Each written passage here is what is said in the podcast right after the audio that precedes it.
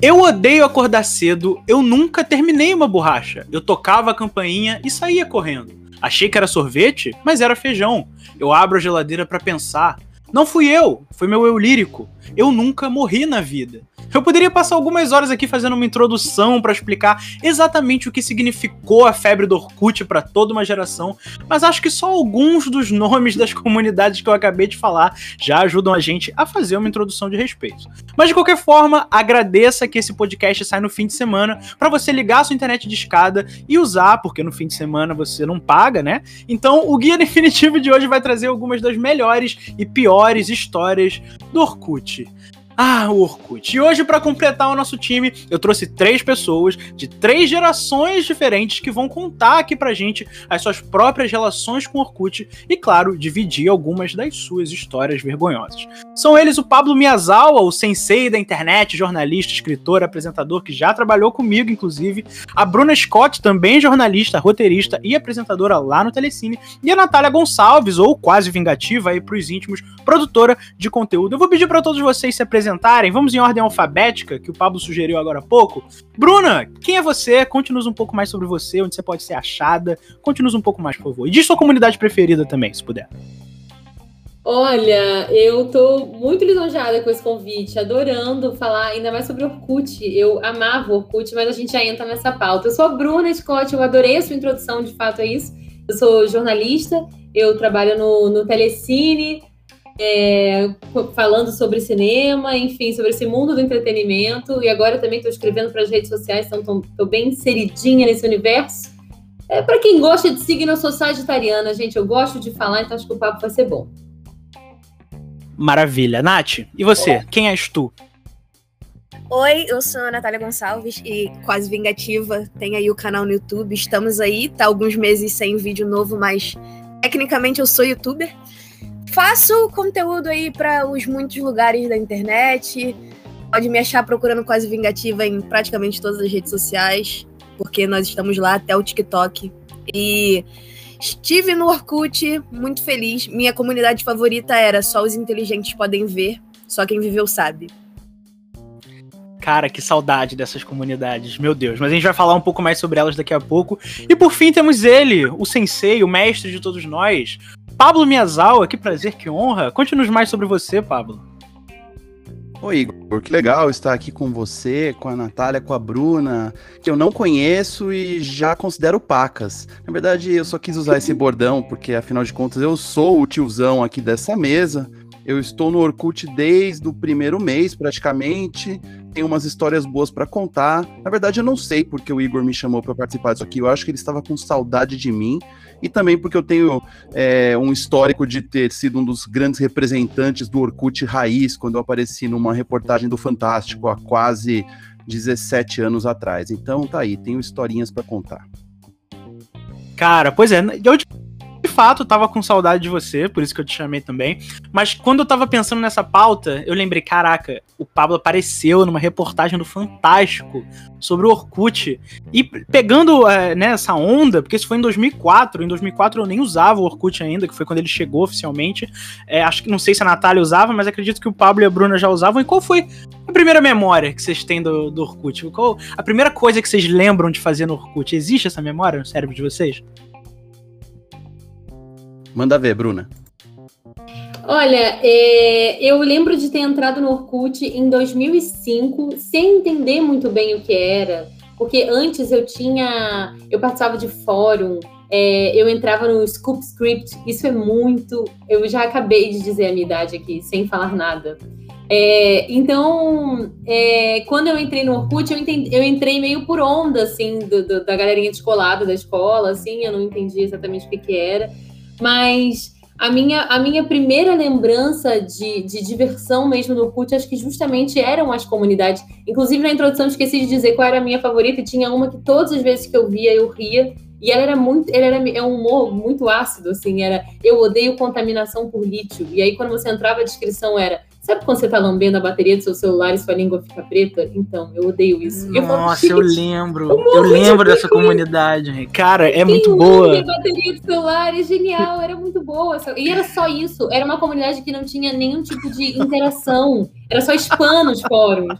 As pessoas não tinham que conversar sobre contaminação por lítio, mas era engraçada. E eu seguia lá, eu fazia parte. Eu, então, então eu acho que a primeira lembrança que eu tenho de Orkut é justamente essa diversão das comunidades.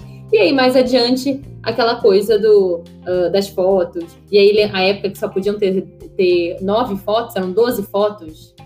E aí, Sim. você tinha que escolher a dedo a foto que ia ter no seu álbum. E aí, mais pra frente, já o Orkut, assim, muito no auge, muito evoluído. Se você era 90% sexy, 50% confiável. Ah, mas tudo bem, eu sou bonito. e era meio isso, assim. O Cara, é engraçado. Menos. É engraçado que eu tinha, tipo, 12, 13 anos, aí tava lá, ah, você é 90% sexy, com 12 anos, né? tipo, não fazia sentido nenhum, né? Mas esse negócio das fotos é engraçado, porque eu lembro que eu tinha álbuns para botar as fotos dos meus amigos. Aí era tipo, o álbum chamava Amigos, aí tinha foto de todos os meus amigos da escola, sabe? Cara, que negócio louco, né? Se você parar pra pensar. E você, Nath, você te... qual é a sua primeira lembrança do Orkut? Primeira coisa que você lembra de ter feito lá no Orkut? Eu acho que, de certa forma, as minhas primeiras lembranças do Orkut são as minhas primeiras lembranças da internet. Porque foi uma das primeiras. Se não a primeira rede social que eu usei na vida e um dos primeiros lugares em que eu passei tempo na internet, né? É, eu tenho muitas lembranças boas, assim, de fazer amizade de verdade, assim, em comunidades do Orkut. Foi quando eu comecei a escrever fanfic e ler fanfic em comunidades, a saudosa fanfic de banda em que emos se reuniam para ler e escrever fanfic sobre pessoas reais, olha só, vai entender, né? E fazer fake, tinha muitos fakes também. Fiz muitas amizades na comunidade do Green Day do Brasil. Eu era muito fã de Green Day na época. Fiz muitas amizades de verdade, gente que eu até encontrei na vida real depois lá, curtia muito. Eu passava bastante tempo nas comunidades. É, tinha álbuns de amigos também, igual você, Igor. E criei comunidades aleatórias para os meus amigos também da escola. Eu lembro que eu tinha feito uma que era tipo, ah, eu amo a risada do fulano, sabe? Tipo, e aí tinha, sei lá, oito pessoas na comunidade que era só, tipo, a galera da sua sala, sabe? Foi, é, foi bem um lugar em que eu passava tempo na internet, não tanto tempo quanto eu passo hoje em dia, porque eu criei um Orkut, eu nem tinha internet em casa ainda, eu usava quando eu ia para casa da minha tia ou em lan house. Eu criei o Orkut, o meu Orkut mais ou menos o que em 2007, 2008 por aí. Então eu tinha, sei lá, 10 anos de idade. Mas era onde eu ficava quando eu estava na internet muito louco, né? Porque as experiências que eu e você tivemos, a gente tem mais ou menos a mesma idade, elas são tão diferentes das experiências do Pablo e da Bruna. Não vou entregar a idade de nenhum deles, né? Não vou ser indelicado aqui. Se eles quiserem falar, eles falam. Mas é muito não, louco que a gente trintuda, tinha. Eu sou trintuda com orgulho, gente. Acabei trintuda, de trintar, galera. Trintuda. Então, então quando, eu, quando eu disse que entrei em 2005, eu tinha ali 14 para 15 anos. Na hora que eu entrei. Olha só. O, pa, o, o, Pablo ele já entregou, né, a idade dele, porque ele falou a idade que ele tinha quando foi pro ar a, a reportagem do Fantástico, mas ele não falou no, aqui pra gente, é, ele falou off-topic, né, vou, depois eu vejo se ele quer falar, mas é interessante porque a gente tinha fake, né, e eu não sei se o Pablo e a Bruna tinham também, mas esse negócio de fake, ah, fingir ser outra pessoa, é muito legal, não sei se vocês tinham. Vocês tinham, Bruna e Pablo, vocês tinham fake? Já tiveram? Que absurdo, imagina, não. Isso é falsidade ideológica, é crime, cara. Pode. Não, qual foi tua primeira lembrança? Não. E qual foi tua primeira lembrança, Pablo, com o Orkut, você lembra? Bom, eu acabei de verificar aqui na Rede Mundial de Computadores, vulgo Wikipedia, que o Orkut foi é, silenciosamente inaugurado pelo, por um camarada chamado Orkut Boyukokten, Boyukokten, que ele é nascido na Turquia, né? Ele era um funcionário do Google. Ele criou o Orkut como um projeto paralelo dele. Então, os funcionários do Google tinham autorização de trabalhar em projetos que não eram exatamente seus trabalhos é, durante o expediente. Parece que ele criou o Orkut numa dessas, colocou no ar em 24 de janeiro em fevereiro, cara, eu já estava no Orkut. Eu me lembro que rolava uma distribuição meio secreta dos convites. Você tinha que ser convidado por alguém que já estava na plataforma. E nessa época eu tinha criado junto com uns amigos uma comunidade de blogs chamada Gardenal, gardenal.org, que talvez vocês não lembrem, porque ela ficou no ar durante uns cinco anos, mas na época ela fez um burburinho até porque não tinha nada parecido. Não tinha um lugar onde tinha vários blogs juntos. E então a gente quis fazer um negócio para ajudar esses nossos amigos talentosos que sabiam produzir conteúdo, né, por escrito, só que não tinham como fazer blog. Então eu juntei um monte de gente, inclusive um monte de gente do Rio de Janeiro, é, por meio de outros amigos, e tinha uma época que a gente tinha pelo menos uns 30 blogs muito legais de gente que acabou crescendo bastante. Um dos caras que quase entrou na nossa comunidade foi um camarada chamado Kibiloco, pra você ter uma ideia. Em 2000 Olha só, que legal, é, cara. O Kibiloco pediu para entrar e a gente não deixou, na verdade, porque se a gente colocasse o Kibiloco no nosso serviço. É, eu, eu, eu, barrei o Antônio Tabet, porque se a gente colocasse ele no nosso servidor, um, uma postagem dele faria tudo cair, né? Então a gente não entrou, uhum. não permitimos que ele entrasse. Mas a gente tinha gente grande, tipo é, As Garotas que Dizem Ni, Trabalho Sujo, Urbe, do Bruno Natal, é, O Pensar uhum. Enlouquece, do Alexandre Nagaki. Muita gente boa que fez o comecinho da internet. Então, o Orkut era uma coisa que parecia uma extensão desse, dessa comunidade que, da qual eu participava e criei. Então, em fevereiro, todas as pessoas que eu conhecia da internet já estavam no Orkut todo mundo na mesma idade ali, um povo entre 20 e poucos anos até os 30 anos.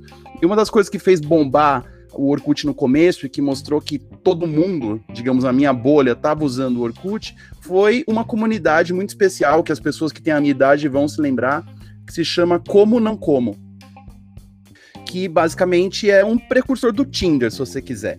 É, era assim: uh, criava-se um tópico nessa comunidade, como não como, é, sei lá, falavam o nome de alguém que estava na comunidade, fulano de tal. E daí a pessoa embaixo, a primeira pessoa que comentasse embaixo tinha que dizer se comeria ou não a pessoa de cima. Que delícia, e aí a pessoa de... maravilha. Maravilha. E daí essa pessoa que comentou que se comeria ou não, a pessoa de baixo comentaria se com, comeria ou não aquela pessoa. Então, é, na verdade, era um monte de gente jogando paqueras, assim, né? Não muito explícitas, mas, digamos, você ali saberia se fulano uma, ou fulana tinha algum interesse em você. E eu ficava meio que torcendo. Putz, será que alguém vai escrever meu nome ali para ver se eu alguém tá interessado em mim? Foi super Nossa, frustrante. e o pessoal hoje dando dicas de fotos que você coloca no Tinder, o que escrever na bio. Fala sério, como não come, vambora. Não come, tchau. É, exatamente. Era exatamente. assim, é, é, tinha um lance. Isso era roots mesmo, mas era uma coisa assim que era levado na brincadeira, mas muita gente ali se conheceu é, pela primeira vez é, nessa conversa. Muitos casais foram formados na comunidade Como Não Como. Alguns relacionamentos que duraram bastante. Pessoas conhecidas hoje na internet se conheceram pelo Como Não Como. E provavelmente então, muitas é... pessoas terminaram por causa do Como Não Como também. Talvez não, ah, mas era um, como não como pode ter causado era um tempo mais inocente. Acho que algumas. Eu vou mostrar esse podcast para algumas pessoas que participaram. Uma delas, uma das pessoas que eu conheci nessa comunidade, foi nossa é, ex-colega de Webidia, Igor, e minha amiga Liv Brandão. Hum, sei, a tá Liv, na UOL, né? A Liv que é Sim, que tá no UOL, editora no UOL. Ela era bem novinha, ela pode falar bastante do Como Não Como, assim, ela tem histórias muito engraçadas. Mas eu me lembro que naquele final de semana de fevereiro de 2004, é, para mim, determinou que o Orkut era uma realidade e que as pessoas estavam lá meus amigos estariam Cara, lá. E pela demais. primeira vez havia um lugar para se estarem que outras pessoas também estariam ao mesmo tempo na internet. Porque se você se lembra bem antes disso, a gente se comunicava com as pessoas pelo ICQ né, por Mirk, por talvez o MSN, mas assim, eram seus amigos que você via se estavam online ou não. E nesse caso do Orkut, eram não só os seus amigos que estavam online, mas pessoas que você também não conhecia e queriam conhecer que estavam online porque estavam postando ao mesmo tempo naquele negócio em tempo real muito doido pensar isso, né? Que tempo real era uma coisa muito é, maravilhosa naquela época, era uma coisa que a gente não estava acostumado além daquela conversa é, P2P, digamos, eu com você no ICQ, entendeu? Nesse caso, não, era realmente a sensação de online foi real dentro das comunidades do Orkut naquele 2004. Cara, Então, maneiríssimo isso, né? Isso me Maneiríssimo. fez lembrar uma, uma história muito, muito maravilhosa que eu tenho com o Orkut, que é justamente isso. Eu, eu, eu, por incrível que pareça, apesar do meu sotaque, eu sou nascida em São Paulo, São Paulo capital. E a, e a minha família é toda do Rio, e a gente veio pra cá, pro Rio, e no, e no final de- do ano de 2000. E eu perdi o contato de muita. Bom, eu tinha o telefone das minhas amigas e tal, porque, né, se você for pensar, eu ali com 10 anos, em 2000, n- ainda não tinha muito isso de ICQ e tal, foi um pouquinho depois. É, e então eu, eu tinha o contato delas de telefone, mas eu não tinha o contato delas online, assim, né? E, e também de dois meninos que praticamente foram criados comigo e com meu irmão, nossos amigos de infância do prédio, assim. Que, nossa, a gente chama de irmão até hoje. E a gente só se reencontrou, e eu reencontrei todos os meus amigos de, de, de colégio e tal, da Domus, por causa do Orkut. É, a gente, ele, um, dos, um desses meninos fez uma pesquisa, achou meu irmão, e aí me achou, e a gente fez um grandíssimo reencontro da família, inclusive. Nos reunimos todos em São Paulo. É, e foi super, super legal, e foi graças ao Orkut, assim, rolou um reencontro de família por causa do Orkut, praticamente.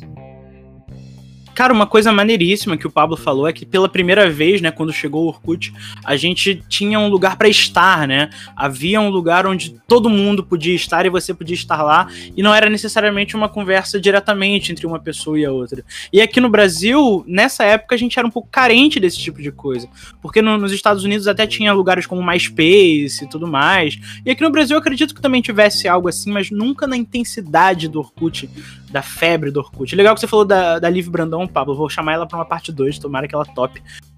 Mas é, é muito interessante essa sensação de, de pertencimento, né? Que o Orkut causou. Você entrava numa comunidade que era a tua cara, de uma coisa que você gostava, e você se sentia abraçado lá, né? Porque os tópicos falavam finalmente sobre uma coisa com a qual você se identificava, você já não estava mais sozinho, né? Eu acho que isso teve uma importância muito grande pra quem viveu a infância e a pré-adolescência no Orkut, que nem eu, que nem a Nath, né, Nath? Eu acho que tem uma coisa muito pura ali do Orkut que uma coisa que ia se tornar maior na internet, ter esse contato com o mundo todo. No caso, pra gente, mais só o Brasil, porque o Orkut não era popular no resto do mundo. Mas tinha uma coisa muito pura que é de você po- poder conhecer pessoas assim muita facilidade. Você, você tem qualquer coisa em comum ali, tá na mesma comunidade, os tópicos, e poder conversar e fazer amizade. Eu fiz tanta amizade no Orkut, tanta amizade em vários lugares diferentes, no Fake, no, na comunidade do Green Bay, que era meu point principal do Orkut.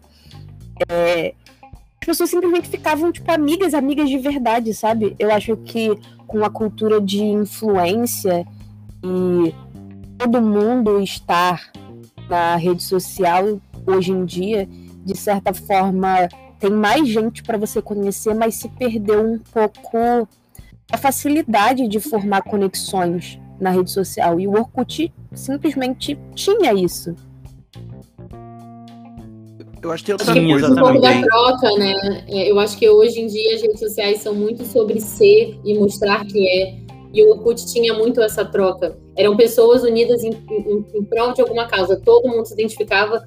Você está dizendo muito aí, por exemplo, com o Green Day. No meu caso, era a comunidade dos Strokes. Ou os São Paulinos do Rio de Janeiro. Era todo mundo reunido por uma causa, por um interesse em comum. E hoje o que eu vejo das redes sociais é muito mais você mostrando o quanto você é legal. E a própria estrutura do Orkut não era dessa exposição. Você tinha a possibilidade das 12 fotos lá no início, e, e era isso aí, e entrava para ver quem queria, mas não necessariamente era isso. O legal eram as comunidades e as trocas. Né? Eu acho que isso a gente não tem mais tanto. Sim, exatamente. Eu acho que as redes sociais elas não eram uma amostra de quem você é. Você não tinha que ser uma grande coisa, se mostrar como você falou, tipo, mostrar quem você é na rede social. As pessoas estavam ali para realmente trocar ideia. Não era uma coisa de uma nossa, olha quem eu sou, veja quem eu sou. Então a possibilidade da troca realmente era muito maior, eu acho. E tinha um outro detalhe que para mim foi crucial em 2004, era aquela sensação de que quando uma pessoa pedia a tua amizade, fazia uma solicitação, aquilo era como se fosse um reforço de um contato. Era como se uma, fosse uma validação. Talvez você não conhecesse muito bem a pessoa ainda na vida real, né? Lembrando que era um tempo em que as pessoas não estavam acostumadas tanto a conhecer pessoas online ainda prezava-se muito o contato pessoal. Então, começou-se a abrir a possibilidade de você conhecer pessoas que você não conhecia. Já existia isso, obviamente, nos comunicadores instantâneos, mas o Orkut meio que determinou que não é porque a pessoa mora em outro estado e você acompanha o blog dela que você não pode ser amigo dessa pessoa. Então, receber uma solicitação de amizade é, e, ou confirmar uma amizade é, quando vinha a solicitação, quando você mandava a solicitação para uma pessoa que você não conhecia tão bem, era uma glória. Era um negócio muito legal, porque tudo bem, a gente tinha bastantes con contatos, digamos assim, mas o, o, Orkut meio que numerava, né? Você sabia a quantidade de contatos e você podia classificar. Não sei se vocês, vocês lembram disso, não sei se foi um recurso que man se manteve, porque eu parei de usar o Orkut quando surgiu o Facebook e o Twitter, mas era um recurso que você podia é, selecionar é, qual era o seu grau de digamos, de contato com aquela pessoa. Se aquela, aquela pessoa era uma conhecida, se aquela pessoa era uma amiga ou era uma grande amiga, né? Uma, não sei se era uma estrelinha, alguma coisa assim que você podia colocar. E a validação maior, além dessa, porque isso era para você ver, né? Onde você classificava os seus contatos. E a validação maior é se você ganhava um scrap da pessoa. Vocês lembram disso? Que era um recado no mural que normalmente era um testemunho, né? Tinha o scrap, que era apenas um recado, e tinha o testemunho, o testimonial, que aparecia logo na sua home da sua é, da sua, do seu profile e era como se fosse um daqueles recadinhos, né? É, não era exatamente correio elegante, porque você sabia quem era, mas receber um testemunho de uma pessoa bacana, falando, ó, oh, essa pessoa é incrível, é mais ou menos o que tem no LinkedIn hoje, né? Fulano de tal é ótimo, trabalhei com ele, ele é competente. O testemunho do Orkut era uma mistura disso com uma pela primeira vez você estava publicando, para quem não tinha blog, né? Era a primeira vez que você estava publicando uma opinião sobre uma pessoa na internet. E era uma glória você ter uma lista, um monte de testemunhos de pessoas bacanas falando que você era uma pessoa incrível. Era, era o que se colecionava. Você colecionava contatos, mas também essas, digamos, essas celebrações públicas que as pessoas te ofereciam. Eu achava o máximo. É, o, o, testemunho, o testimonial, né? Ele acabou aqui virando, ficando conhecido como depoimento, né? Que a galera mandava o depoimento e ele ficava no teu, lá no teu muralzinho.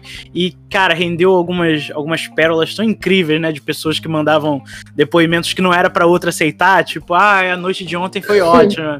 Não conta, sei lá, esposa. Não aceita esse depoimento. E a pessoa ia lá e aceitava e ficava lá. Não aceita. Não, o, depo, o, o, o depoimento, o testemunho que começava com não aceita então você já gelava na hora, porque ou era pessoa se declarando para você, ou era uma coisa mais séria. Eu tenho, trazendo um pouco da minha, da minha experiência, que é de uma menina adolescente, é, não, não tão pré-adolescente, não tão com essas referências um pouco mais infantis de vocês, assim, do fake, do, da construção de personalidade, né?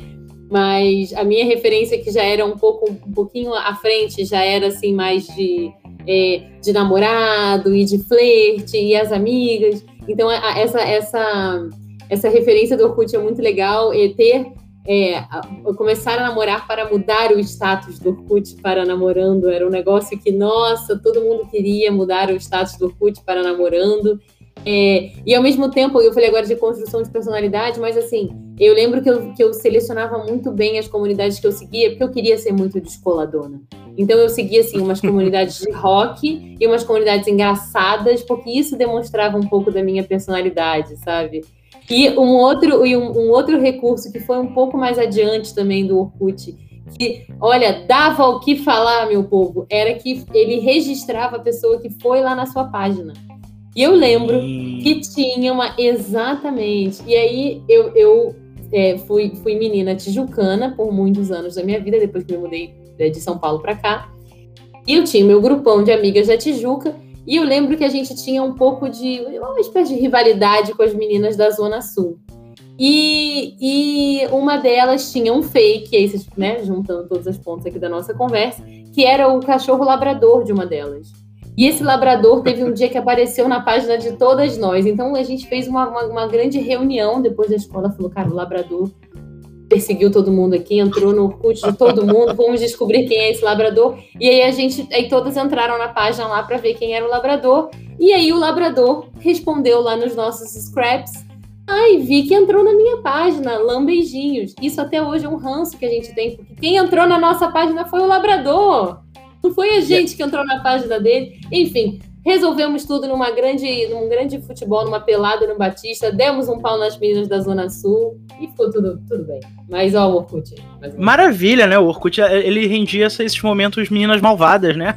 Meninas malvadas. Resolvemos, resolvemos uma partida de futebol no campinho de society do Batista. Maravilha. Cara, sabe, esse negócio de ver quem visitou o teu perfil e você ver de volta, ele me lembra um pouco a, a mecânica do, por exemplo, do, dos dois risquinhos azuis do WhatsApp, que se você tira, você também não pode ver quando uma pessoa de fato visualizou sua mensagem. E é muito parecido, né? Porque acontecia isso no Orkut, você podia tirar a, esse negócio de das pessoas verem que você visitou o perfil delas, mas você também não veria se ninguém visitou o seu perfil. E eu, gente, eu jamais conseguiria tirar, porque eu não ia aguentar a curiosidade de não saber quem, quem, deixou, quem visitou meu perfil. Assim como eu não tiro do WhatsApp, hoje é, hoje é uma tendência, né?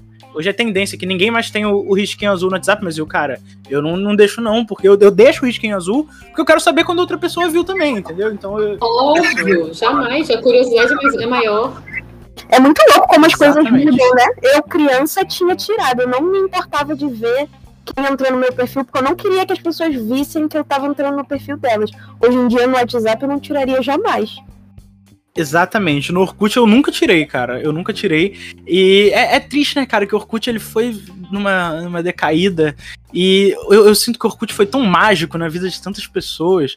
Eu, particularmente, eu tive uma, uma relação pelo Orkut quando eu tinha uns 13, 14 anos. Eu conheci uma menina. Vou fazer até um apelo público aqui. Se você se você é essa menina, e se você está ouvindo esse podcast por algum milagre divino, me manda um oi, porque eu conheci essa menina quando eu tinha 13 anos. Eu tinha um fake do Daniel Radcliffe, que era o Harry Potter, não, nosso querido Harry Potter, porque eu amava Harry Potter, obviamente eu queria ser o Daniel Radcliffe. E aí eu tinha um fake dele, e é legal que o, o mundo fake do Orkut não é que nem fake do Facebook, que você cria, ou do Twitter, que você, que você cria e você vai lá, tipo, ah, uhul, legal, estou aqui, tenho meu fake. Não, no Orkut você era um fake, você vivia uma vida fake, um live Life Simulator, assim. Quando eu tinha esse fake, eu lembro que eu fui. A primeira coisa que eu fui fazer foi ir numa comunidade chamada Loja Fake. Para comprar roupas fakes. Uma camisa fake, uma calça fake. Pra eu poder estar bem vestido. Só que era um conceito inexistente. Como Aquele assim? conceito, ele não existia. Uma, essa camisa, ela não existia. Era a ideia da camisa para eu poder enfeitar idealmente o meu fake. Eu fui nessa loja fake e aí entrei no tópico, vendas de camisas. E fui lá, oi, eu quero uma camisa. E aí, a atendente da loja fake era um fake da Emma Watson. E aí, cara, não deu, não, te, não teve como, né? Foi paixão, foi paixão. Aquele momento. O match, o match Instant Crush. Um match, um match instantâneo. Só que aí, calma, a história ela vai ficando pior e mais triste, porém mais interessante. Porque aí a gente começou a se falar, e oi, poxa, você é Emma Watson, eu sou o Dan Radcliffe. Olha só, hein? Que legal. E aí a gente, cara, passou a conversar todos os dias de nossas vidas. Eu saía da minha escola e aí eu falava, entrava no Orkut, falava, oi! E aí a gente ficou cerca de um ano conversando. Até que chegou o um momento derradeiro de eu perguntar para ela. Eu criei coragem e perguntei: quantos anos você tem? Porque vai que Emma Watson era Carlos, de 47 anos, trabalhava na vidraçaria. Ela me disse: Eu tenho 13 anos, e você? Eu falei que eu tinha 13 anos também, porque eu tinha. Só que eu achei, não sei se foi uma coincidência, né? Ou se era uma mentira, mas ela falou a idade primeiro, então sei lá, eu acreditei. E aí, beleza, só que a gente parou, tipo, a gente nunca mais contou nada sobre a vida pessoal um do outro. Porque a magia era aquela. A gente sabia algumas coisas, por exemplo. Eu sabia que ela morava no Paraná e que ela torcia pro Corinthians. Eram as únicas duas coisas que eu sabia sobre ela. E isso foi no ano que o Corinthians caiu pra segunda divisão. Então eu lembro que eu fiquei lá, poxa, não fica assim, vai ficar tudo bem. Poxa, sinto muito, né? E aí a gente. Caramba! A gente conversou, faz, fez tempo. A gente foi em 2007, 2008, não lembro. A gente conversou. 2007. 2007, boa. A Bruna, como São Paulina, ela é rival, então ela. O Paulo foi campeão. e o Corinthians caiu. Tem nem pô, que ano perfeito, né? E aí eu falei, não, vai ficar tudo bem e tal.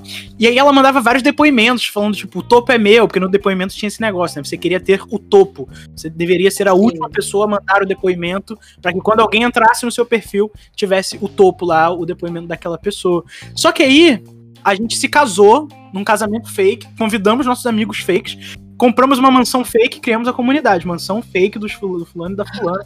E aí, cara, perfeito, cara, era a vida perfeita, porque assim, na vida real, eu era um, um menino é, feio que sofria bullying na escola, mas eu não precisava ser esse menino fake, sabe?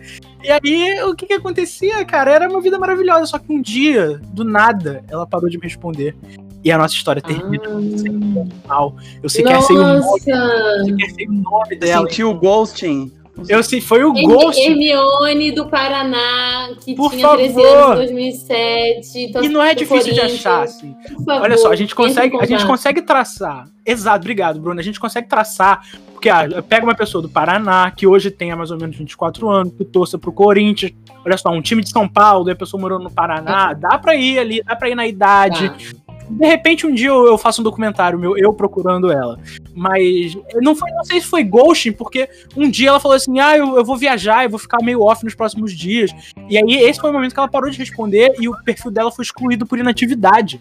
Cara, foi um dos dias mais tristes da minha vida. Questão, né? Ai, Eu não superei, não superei. Pra não Sinto muito, Igor. Obrigado, gente. Obrigado pelo, pela compaixão de vocês todos. É uma dor muito difícil até hoje. Porque assim, você não sabe, você não sabe de quem você tá sentindo saudades. A menina pode ter morrido na viagem, pode ter batido o carro. E aí, Jesus, tudo pode ter gente. acontecido. Mas enfim, é, vida que segue. Ela vai ouvir esse podcast e eu vou falar oi. Tomara, não, vai acontecer. E Vocês vão casar vão um casamento de verdade. Vocês vão se reencontrar. Vai Obrigado, acontecer. Nath. E fazendo né, a conexão, né, Nath? Tem uma música do Green Day chamada What's Her Name, né? Que, enfim, eu lembro. Ela é a sua What's Your Name? Ela é a sua É. What's Your Name? Mas, e vocês, gente? Vocês tiveram desil- desilusões amorosas no Orkut? O crush de vocês teve, deu algum, alguma patada em vocês, alguma coisa do tipo? namorei tanta gente no fake que hoje em dia eu que eu nunca soube quem era e hoje em dia eu penso tipo onde será que o What's Your Name está É, eu lembro que antes de Baby do Justin Bieber ser lançado e fazer sucesso eu tinha um fake de uma menina emo aleatória e o meu fake namorou um Justin Bieber aleatório quem era esse Justin Bieber não sei Pois é, né? Isso que é, que é a loucura do fake. A gente, a gente nunca vai saber, né? Mas a, a Bruna e o Pablo não viveram o fake, né? Eles viveram o romance real. E É. vocês do, do romance, a galerinha da realidade aí, vocês têm alguma, alguma história do tipo? Você vai me comprometer aqui, o Igor. Ih, Mas- Eu, Pablo, vambora. Eu, hein, Deu um silêncio constrangedor e aí eu pensei. Dependendo do "Ih, nível que você for, eu vou, Pablo. Segura aí. Não, eu não tive, não. In- Infelizmente, não tive nenhuma grande história. Na época, eu do Orkut, eu namorava, e daí, depois, quando fui usar Facebook, eu nunca mudei status, nunca assumi relacionamento em rede social, eu sempre fui muito comportado. Mas eu tenho uma história que não é exatamente de romance, mas eu tenho um encontro quase íntimo com o objeto aí do nosso podcast hoje, que é o próprio Orkut Buyukokten. Olha né? Eu conheci esse fulano. Eu conheci essa pessoa ao vivo. Orkut Buyukokten, o criador do Orkut, que ele batizou, né? Um cara, o ego dele é pequeno, ele batizou a rede social com o próprio nome dele, tudo bem. E é o único cara na Turquia com três tremas no sobrenome, cara. É Buyukokten. Ele tem um trema no Bu, um trema no Yu e outro no Ko. É, não sei nem como pronunciar isso, não tenho nem roupa para pronunciar isso. Mas por falar em roupa, esse sujeito veio passar férias no Brasil em 2007. E porque o Brasil já era, fazia tempo, o principal país é, que utilizava o Orkut, né, junto com Irã, Paquistão, Índia. Índia. Índia utilizava muito. A Índia e o Paquistão, né? Eu, eu vi aqui uns, são uns números meio ab- absurdos, né? O que o Brasil representou em seis meses por Orkut. Aliás, foi aí que começou essa fama do Brasil, ser Rue Rue BR, né? Essa coisa de zoar tudo, de bagunçar. Na verdade, o brasileiro expulsou os, os norte-americanos do Orkut, mas enfim. O Orkut veio para o Brasil em 2007 é, visitar o escritório do Google também, e aí o pessoal da assessoria de imprensa do Google ofereceu algumas entrevistas, né? Encontrar o Orkut. E eu trabalhava na revista Rolling Stone na época. Eu recebi essa ligação, quer conhecer o Orkut, quer entrevistar o Orkut. Falei, nossa, deve ser bizarro, né? Para mim, o Orkut já tinha morrido, não fazia mais sentido. Pedi para o meu chefe, ele permitiu que eu fosse lá no escritório entrevistar. O Google nem estava ainda nos grandes escritórios que ocupam hoje em São Paulo. O Orkut estava muito bem vestido, com uma daquelas camisas estampadas. Eu tenho uma foto com ele, cara. Eu, eu vou encontrar e te mandar depois, Igor. É uma coisa ridícula, assim. É, entrevistei ele por meia hora, cara. Nem utilizei, nem aproveitei eu, o áudio. Nunca, nunca publiquei essa entrevista, porque foi super chapa branca, né? Era só aquelas respostinhas prontas. Eu falei, nossa, meu chefe vai me matar, isso aqui não vai render nada. Então não publiquei nada.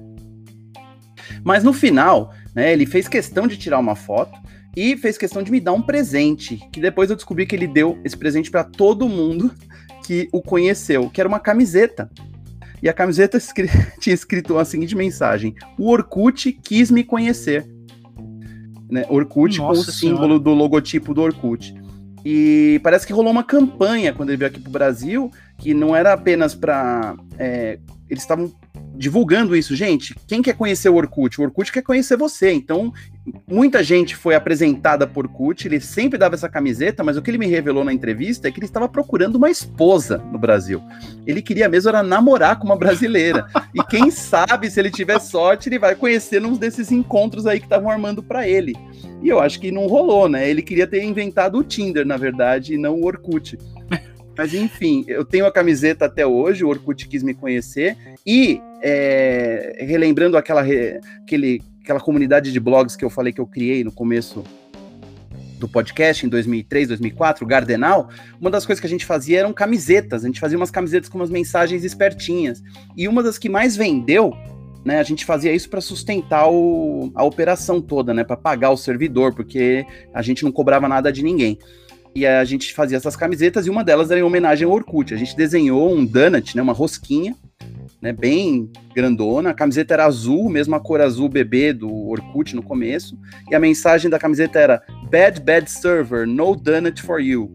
E quem se lembra do Orkut Raiz vai lembrar que essa era a mensagem. Nossa, muito. É, quando é, sobrecarregava os servidores do Orkut, você tentava logar, tentava entrar numa página, aparecia Bad Bad Server, no donut for you. É a mesma coisa que o, a baleia do Twitter né? É, era o aviso de que, ó, não adianta você tentar entrar agora porque o negócio tá cheio. Então a gente pensou, vamos fazer essa camiseta, uma piada interna só para os grandes usuários, né? Só que lógico, esse negócio envelheceu rapidamente. Eu pensei em ir com essa camiseta na entrevista para ver se o cara reconhecia, esqueci. Enfim, essa foi minha meu date com o Orkut, que não deu em nada. Cara, muito boa essa história, Pablo. Adorei. Eu ia amar essa camiseta, cara. Isso, isso, é muito, isso é muito nostálgico. E é aquele tipo de piada que quem pega chora, assim. Muito bom. Verdade. Mas se você quiser, depois eu mostro a camiseta Orkut que me conhe... quis me conhecer, porque eu ainda uso ela como pijama de vez em quando. Nossa, por favor. Muito louco que o Orkut ele realmente quer alguém do Brasil para ele, né? Porque não teve ano passado que ele esteve no Brasil e tava no Tinder porque ele quer, que ele quer uma brasileira um brasileiro. Ele não conseguiu ainda, coitado. É, eu ia, eu ia falar dessa história. Eu ia falar dessa história porque você disse que, que ele queria inventar o Tinder. E o Tinder deu bloco nele, tirou ele da plataforma porque achou que ele fosse um fake. E ele foi para as redes sociais muito triste, muito indignado, porque ele tomou, ele tomou bloco do Tinder, porque ele chamava Orkut. Eu não sei o que, que o Tinder achou, mas acharam que ele não era real, que ele era um fake. Ele teve que provar que ele era de fato o senhor Orkut foi, Cara, ele foi coitado. denunciado. Porque as pessoas, obviamente. Gente, coitado. E o pior é que depois virou uma história do tipo, o Orkut foi pro Twitter reclamar que ele foi bloqueado no Tinder. é, exatamente. Né? Caraca. São meus encontros de redes sociais, né? Exatamente, exatamente. E o Orkut foi perdendo espaço, né? Infelizmente, com o advento das outras redes sociais. E ele foi até tentando inventar umas paradas. Teve o convite pro novo Orkut, mas isso aí já foi, tipo, mais pra frente, quando o Orkut já tava morrendo. Acho que o ápice foi ali, né? 2006, 2007, mais ou menos. Acho que foi. Se eu tivesse que chutar por alto, foi o ápice, né? Eu acho que é. o, auge, o auge do Orkut foi por aí. Pablo, que tem, pelo amor de Deus, pode falar que tem muito mais. E 2004 e 2007, eu acho. 2004, 2007, especialmente 2005. É, 2006 o negócio começou a ficar muito popular. E aí foram introduzidos uns recursos, aqueles bonequinhos, vocês lembram desses bonequinhos que você utilizava para é como se fossem uns emojis, né? É... O Buddy Poke. É. Buddy os, os Buddy Pokes. E daí começou a entrar muito menor de idade. Eu acho que esse foi o começo do momento em que as pessoas mais velhas começaram a tentar migrar para outras coisas e o Twitter e o Facebook começaram a parecer mais interessantes porque só tinha maior. Eu acho que, se eu não me engano, se minha memória não falha, eu acho que foi isso. Foda, viu? Eu me lembro, eu, eu acho que eu usei Orkut, assim, bem até 2010, mais ou menos. É, eu lembro de já ter Orkut e aí eu, eu fiz intercâmbio lá fora, ninguém tinha Orkut, obviamente, assim.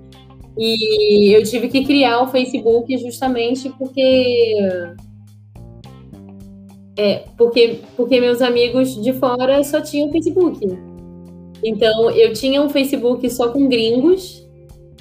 E o Orkut era a rede que eu realmente usava. E eu lembro que assim que eu entrei na faculdade, em 2009 ali, é, eu usava o, o Facebook basicamente para jogar Farmville. E, e não tinha quase ninguém, os gringos, umas fotos de intercâmbio e só. E aí, no, o Orkut era onde, onde a coisa acontecia, assim pô, os joguinhos eram parte, parte essencial também do Orkut, né? Porque tinha o famoso Colheita Feliz, né? Que foi o primeiro vício de muita gente né? no, nos jogos assim de rede social. E o Facebook, por um bom tempo, também teve muito jogo. Hoje em dia, já tá, isso aí já era, né? As pessoas já não, não, jogam mais, tipo, esses joguinhos sociais, assim, tipo Farmville, ou algo como Colheita Feliz. No Orkut tinha vários também, tipo, é, joga crack para quem gostava de futebol. Enfim, cara, tinha muito jogo bom no Orkut.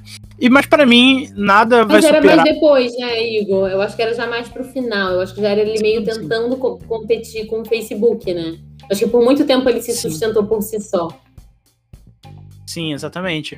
E depois que ele foi comprado pelo Google, muita coisa mudou, né, no Orkut, mas é interessante que, para mim, a melhor coisa que tinha no Orkut eram de longe as comunidades. Eu passava horas e horas e horas e horas nos tópicos das comunidades. Muitas comunidades que eu, tipo, que não tinham. Eu, a, o tema da comunidade nem interessava, nem interessava tanto assim, mas os tópicos e a galera que tava lá, eu já conhecia tanta gente, tinha uma a comunidade de mensagens subliminares, eu adorava. Muita gente que eu conheci lá no, nos tópicos que eu conheço até hoje, que são amigas. A comunidade do Cartola no, no Orkut era uma das comunidades mais bombadas de todas. E tinha a comunidade com o maior número de membros, né? Que era Eu Odeio Acordar Cedo que era a comunidade com o maior número de membros na história do Orkut, que, se não me engano, eram 6 milhões, alguma coisa do tipo. E ela foi vendida, que é essa? Cara. Não acredito, é, eu, eu achava que era aquela, eu quero o Yakult de um litro.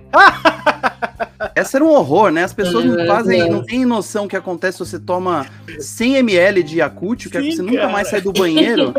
As pessoas são idiotas, né? Desculpa aí quem fez parte dessa comunidade imbecil. É, né? mas... vai, vai que você ofende alguém. Mas acabou que era Eu Odeio Acordar Cedo, e, e, se eu não me engano, a segunda era Eu Amo Minha Mãe, e a terceira era Eu Amo Chocolate. E o é isso que eu ia perguntar se não era Eu Amo Chocolate. É, Eu Amo Chocolate era o terceiro, eu acho. E o dono da Eu Odeio Acordar Cedo vendeu a comunidade por tipo 500 reais. O que hoje, cara, hoje eu valor de sei lá. Isso aconteceu, teve aquela fase em que o Orkut tava, tipo, as pessoas vendendo comunidades muito grandes. Era tipo, a internet nem. Uhum. Você não conseguia monetizar esse tipo de interação. É, exatamente. Não. E é, é, engraçado que as pessoas começaram. As pessoas começaram a, a, ter a ideia dessa monetização, dessa ideia de monetização, com as comunidades, né? Porque você vendia para alguém e quem era dono podia botar qualquer coisa na descrição da comunidade. Um anúncio, de repente, alguma parada assim. Então foi se descobrindo como era monetizar. E hoje, por 500 reais, tu compra uma, sei lá, uma página no Twitter com 200 mil seguidores. Então aquele cara vendeu bem barato, hein? Uma outra Não, coisa, total. Igor, que... Tem uma outra coisa que começou nessa época, que também foi a trollagem. Tem uma história interessante nessa mesma época aí do Como Não Como, que, aliás, a comunidade, se eu não me engano, foi criada pelo Wagner Martins, que na época era conhecido como Cocada Boa. Ele tinha um Ah, site Cocada de Boa, humor. conheço. Conhece. Então, o Wagner ainda é publicitário, né? Trabalhou com o Chico Barney, o grande colunista aí do UOL sobre o BBB, e ele tinha esse site chamado Cocada Boa, que era um site de trollagens, uma coisa precursora, é, pré-não salvo, né? Pré, eu acho que pré-Kibiloco ou da mesma época. E o que o Wagner fez um dia de sacanagem foi pegar uma comunidade que ele tinha criado, que estava cheia de gente legal, eu acho que era o Como Não Como, e mudou o nome dela. E mudou a imagem dela. E aí, todo mundo que estava naquela comunidade, de repente, estava fazendo parte de uma outra comunidade que era algum tipo de sacanagem que eu não me lembro. Então, talvez a Liv, se você conversar com ela, ela vai lembrar qual foi o tipo de sacanagem. Mas tinha uma coisa assim, do tipo, eu fui sacaneado trollado pelo Cocada Boa. Ele mudou, então as pessoas não, não sacavam que era possível fazer isso. Quando você criava uma comunidade, você é, detentia, você detinha o, o poder de não só expulsar os membros, mas também mudar o motivo da comunidade existir, sacanear as pessoas que estavam lá. E eu mesmo criei várias comunidades e elas nunca cresceram muito, porque eram comunidades específicas, né, sobre, sei lá, Star Wars, ou sobre umas bandas que eu gostava, e elas nunca cresceram o suficiente para eu sacanear ninguém, mas eu me lembro que a gente ficou muito chocado. Meu Deus, como assim alguém sacaneou a gente na internet? Até esse conceito era antigo e o Orkut trouxe, né? A questão da trollagem, a questão de você ser enganado, de passar vergonha, era uma coisa que antes, que quando a gente só usava a internet individualmente e conversando com amigos reais de longe, não com toda uma comunidade, essas coisas não existiam. Então o Orkut também abriu essa porta do inferno para ser sacaneado, passar vergonha. E também E é abrir a porta do inferno para passar corrente, né? Quem não lembra da Samara que morreu atropelada? E se Nossa, não, não tinha isso também Bruno. dentro Cara, dos tópicos, assim, Eu vou, das comunidades. eu vou caçar nesse momento a corrente da Samara. Eu vou caçar nesse momento pra ler aqui em, loco a, a comunidade da a, a corrente da Samara, porque cara, ela ela perdura até hoje, cara. São mais de 10 Até anos, mais de 10 anos Essa- que a corrente essa da Samara é continua surreal. É, não, Ela- ela mais, começa assim, 15 anos aí. É. ela começa assim: achei um tópico no Cifras Club, onde ela foi repassada em 2005, e ela tá escrito assim: Oi, meu nome é Samara, tenho 14 anos. Teria se estivesse viva. Morri aos 13, em Cascavel, Paraná. Nossa, será que era minha namorada fake? Eu andava de bicicleta, quando não pude desviar de um arame farpado. O, o pior foi que o dono do lote não quis me ajudar. Riu bastante de mim. Após agonizar por duas horas enroscada no arame, eu faleci. Através dessa mensagem, eu peço que façam com que eu possa descansar em paz. Envie isso para 20 comunidades e minha alma estará sendo salva por você, pelos outros 20 que receberão. Caso não repasse essa mensagem, vou visitar-lhe hoje à noite. Assim, você poderá conhecer o tal arame bem de pertinho. Dia 15 de julho, Mariana resolveu rir dessa mensagem. Uma noite depois, ela sumiu sem deixar vestígios. O mesmo aconteceu com Karen, dia 18 de outubro. Não quebre essa corrente, por favor, a não ser que queira sentir a minha presença. Cara, por que, que essa Maria ia matar alguém? Porque a pessoa, tipo. E que é pobre da Bom. Samara que está pedindo libertação e, e paz de espírito, principalmente, ela quer, ela vai matar alguém. E aí isso, isso eram umas coisas assim incríveis, assim, você tinha tópicos maravilhosos nas comunidades, mas também tinham tópicos. E aí era isso, era, sei lá, às vezes a pessoa abria um tópico para falar alguma coisa séria ou le- legal, do tipo, a, a, a Nath estava falando muito do Green Day, para mim essa referência era muito dos Strokes na época, assim, e aí eles vieram tocar no Brasil. E aí eu lembro que tinha uns tópicos assim, tipo, quem vai no show do dia 22 no Rio? Era 22 de Sim. outubro de 2005. Aí, aí, do, aí vinha eu, eu, ai, não sei o quê, pô, vamos tentar encontrar, vamos isso, vamos aquilo. Aí vinha Samara, amor, eu falei, gente, isso, amor, aqui, o que? E eu acho que isso é legal porque, assim, eu muita gente pensa o contrário, mas eu sinto que a, a gente não tem algo que substitua esse tipo de contato, sabe? Porque a gente até tem grupos no Facebook e tudo mais, mas eu acho que não, não, não passa a mesma sensação de uma comunidade que, como o próprio nome diz, você tá ali e cria-se um tópico, quem vai no show tal, e aí um monte de gente comentando, eu, eu, eu, eu, eu, eu, primeiro a comentar, primeiro a comentar. E aí, cara, sabe, os grupos no Facebook, eles até emulam uma sensação parecida, mas eu sinto que parte da, da inocência foi perdida, né? Claro que, que a gente cresceu também, então é, é difícil ter de, de volta isso. Mas eu gostava muito da sensação que a comunidade passava, sabe? E, sei lá, bons tempos. Eu acho que faz falta realmente, assim. E em parte é porque eu acho que eu e você, Igor, vivemos, tipo, uma fase que todas as pessoas olham com aquela nostalgia, né? Porque o Orkut era também a nossa infância, assim como é a infância das redes sociais. Então é difícil não olhar para trás e ficar, ah, eu queria que isso ainda existisse na internet. Eu acho que agora as comunidades no Facebook, eu nunca gostei do Facebook para falar a verdade, e eu demorei para fazer, para migrar do Orkut para o Facebook, porque enfim, eu ainda era muito apegada ao Orkut, mas todo mundo estava saindo, então não tinha por que continuar lá.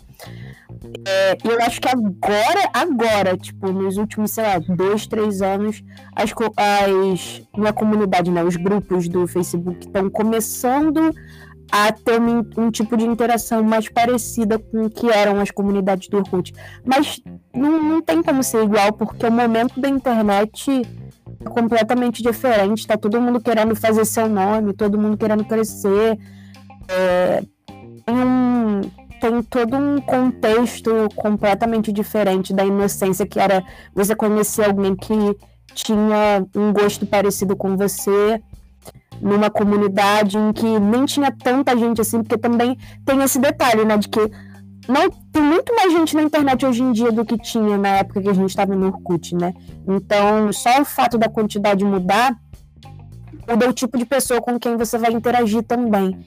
É, e isso, a inocência, eu acho que se perdeu porque porque não só a gente cresceu, mas porque a internet cresceu também. Eu acho que tem uma, uma outra coisa que o, muito do que o Pablo falou assim, que o Orkut ele entra nesse lugar de, de, de preencher um espaço que, que não existia, assim, de, de ele, ele, ele criou um espaço e ele agrupou pessoas que não tinham aqueles recursos. Hoje a gente tem um app para cada coisa que a gente quer fazer na vida. Se a gente quer flertar, a gente entra no Tinder. Se a gente quer, sei lá, ou, é, dar risada e, e, e, se informar, e zoeira, não sei o que, vai mais lá pro Twitter e tal. É, o Facebook, eu, eu, particularmente já nem uso mais. Esse lifestyle é uma coisa mais lá do, do Instagram. E o TikTok é outra, outro mundo completamente diferente. Então, você, você tem espaços mil para ser todas as vertentes de. Sabe? Para você ser o fragmentado que você quiser. Numa rede em cada rede social você mostra uma, uma, um viés seu, uma parte da sua personalidade. E, naquela, e lá não, lá era tudo muito. Foi o que você falou também, Nath, assim, é, era menos gente e também aquele espacinho era muito sagradinho, sabe? Era aquele lugar que você tinha para falar aquilo. Mas hoje não, hoje você tem um espaço para cada coisa e assim, muita variedade de, de, de possibilidades da onde se expressar e onde, né? Ali não, ali parecia, parecia uma coisa muito, assim, até um pouco embrionária, assim. Então eu acho que por isso a gente tem tanto é, saudosismo quando a gente fala do Orkut.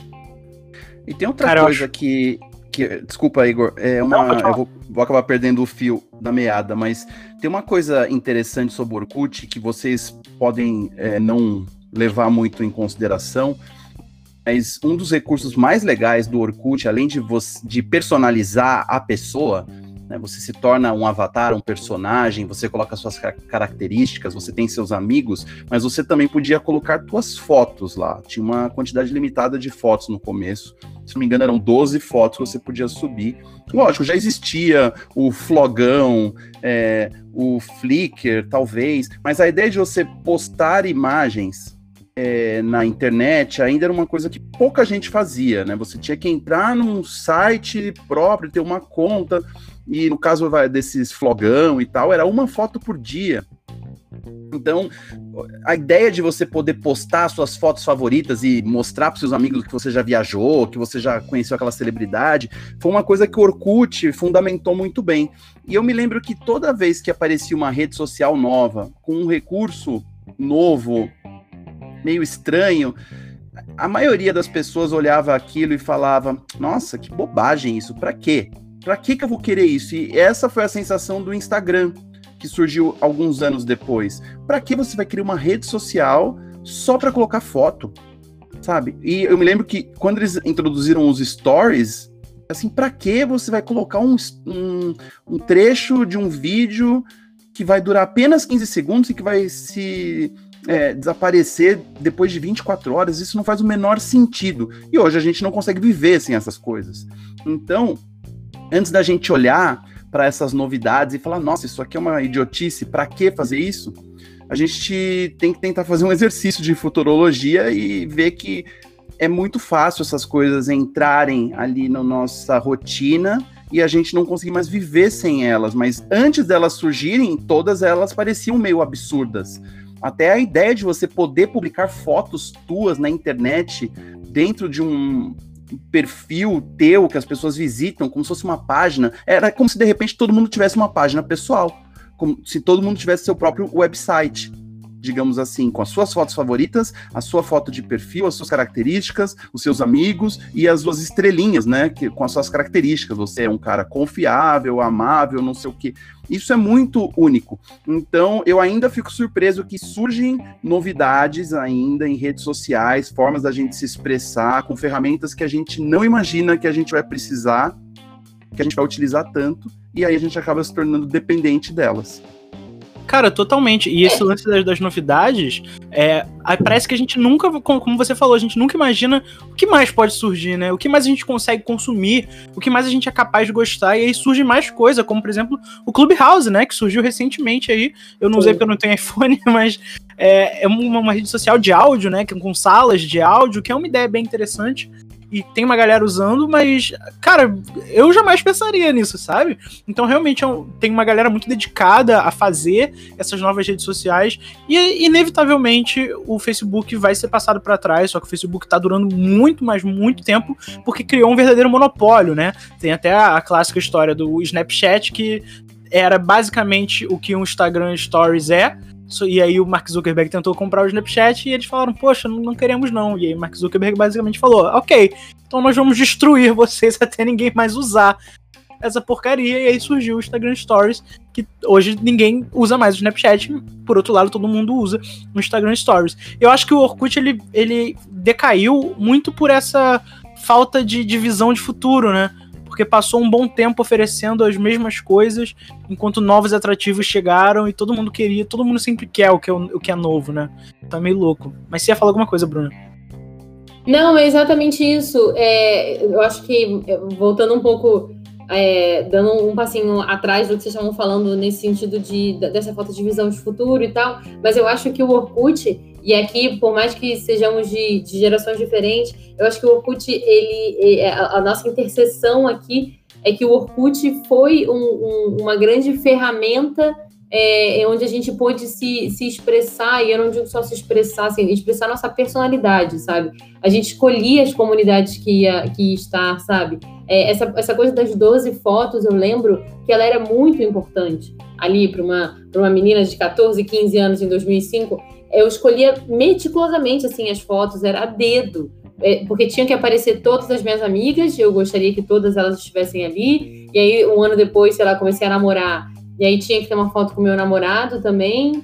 E aí eu viajava, então eu tinha que deletar uma foto para postar uma foto nova de viagem. Ai meu Deus, qual que vai ser? Então era, era o Orkut ele ditava muito, é, assim, a, a, juventude da época, sabe? Ele ditava muito essa essa regra de quem você. É, era quase que. Eu, eu gostei muito de quando o Pablo falou a coisa do LinkedIn.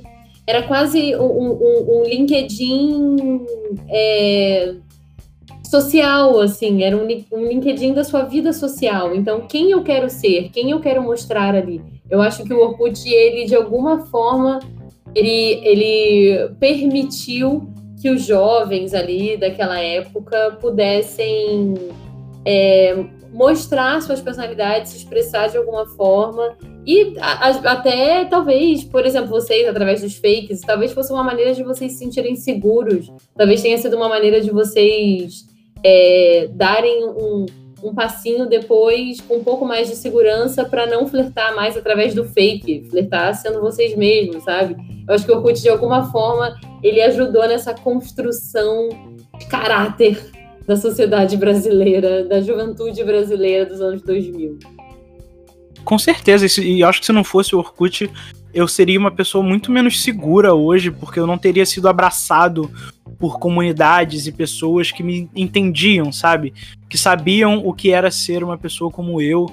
É, e isso acho que vale para muita gente que, por exemplo, usou o Orkut em épocas de necessidade de aceitação, é, pessoas que passaram por problemas de aceitação pelo seu gênero, pela sua orientação sexual, por qualquer coisa do tipo, e viam no Orkut, nas comunidades ali, um lugar onde elas se sentiam abraçadas, onde tinha a possibilidade delas finalmente poderem estar com alguém, poderem finalmente ter alguém que as entendesse. Isso é tão importante, sabe?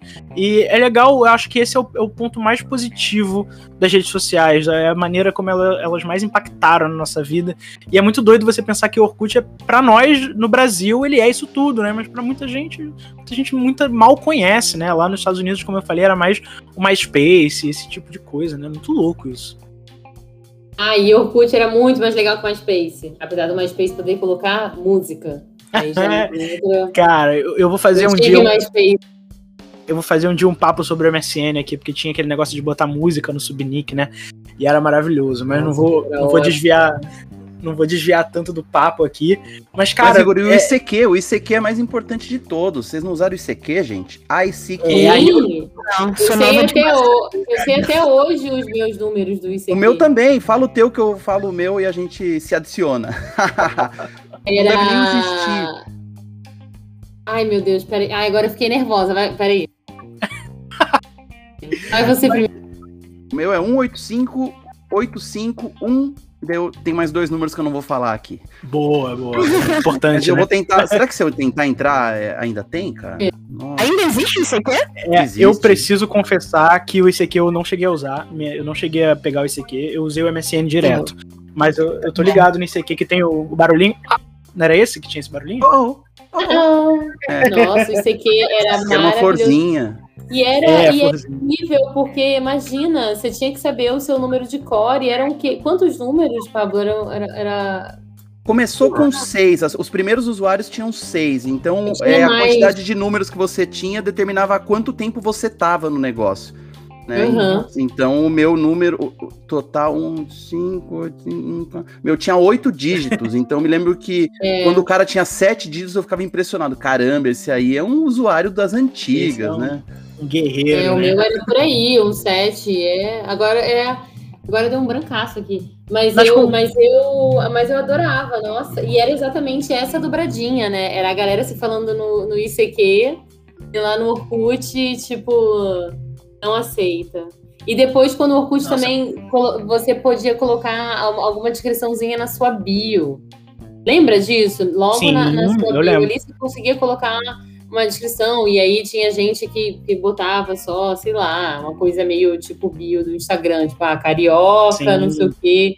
E eu, eu lembro que eu era, nossa, eu queria muito me mostrar legal, e aí colocava música, colocava não sei o quê, trechinho de, de música, enfim, eu, eu era, era era muito, cara, era muito legal. Era uma grandíssima construção de personalidade, assim, ou do que você queria parecer. Eu, eu gostava muito. Inclusive, se vocês gostavam, para todo mundo que tá ouvindo, ou para quem tá aqui no podcast, se vocês gostam de, de ICQ, MSN, esse tipo de coisa, eu recomendo um game chamado Emily is Away, que é maravilhoso, que ele se passa todo no ICQ. E é maneiríssimo, Adoro. porque tem, tem aquele lance, o ICQ aparentemente tinha aquele lance de formatar, né? Tipo, tu botava no, na tua bio ou na tua descrição uma frasezinha numa cor e o fundo numa outra cor, alguma parada assim, né? É, e isso é muito louco. Mas isso que vocês falaram do, dos números, as comunidades do Orkut também tinham.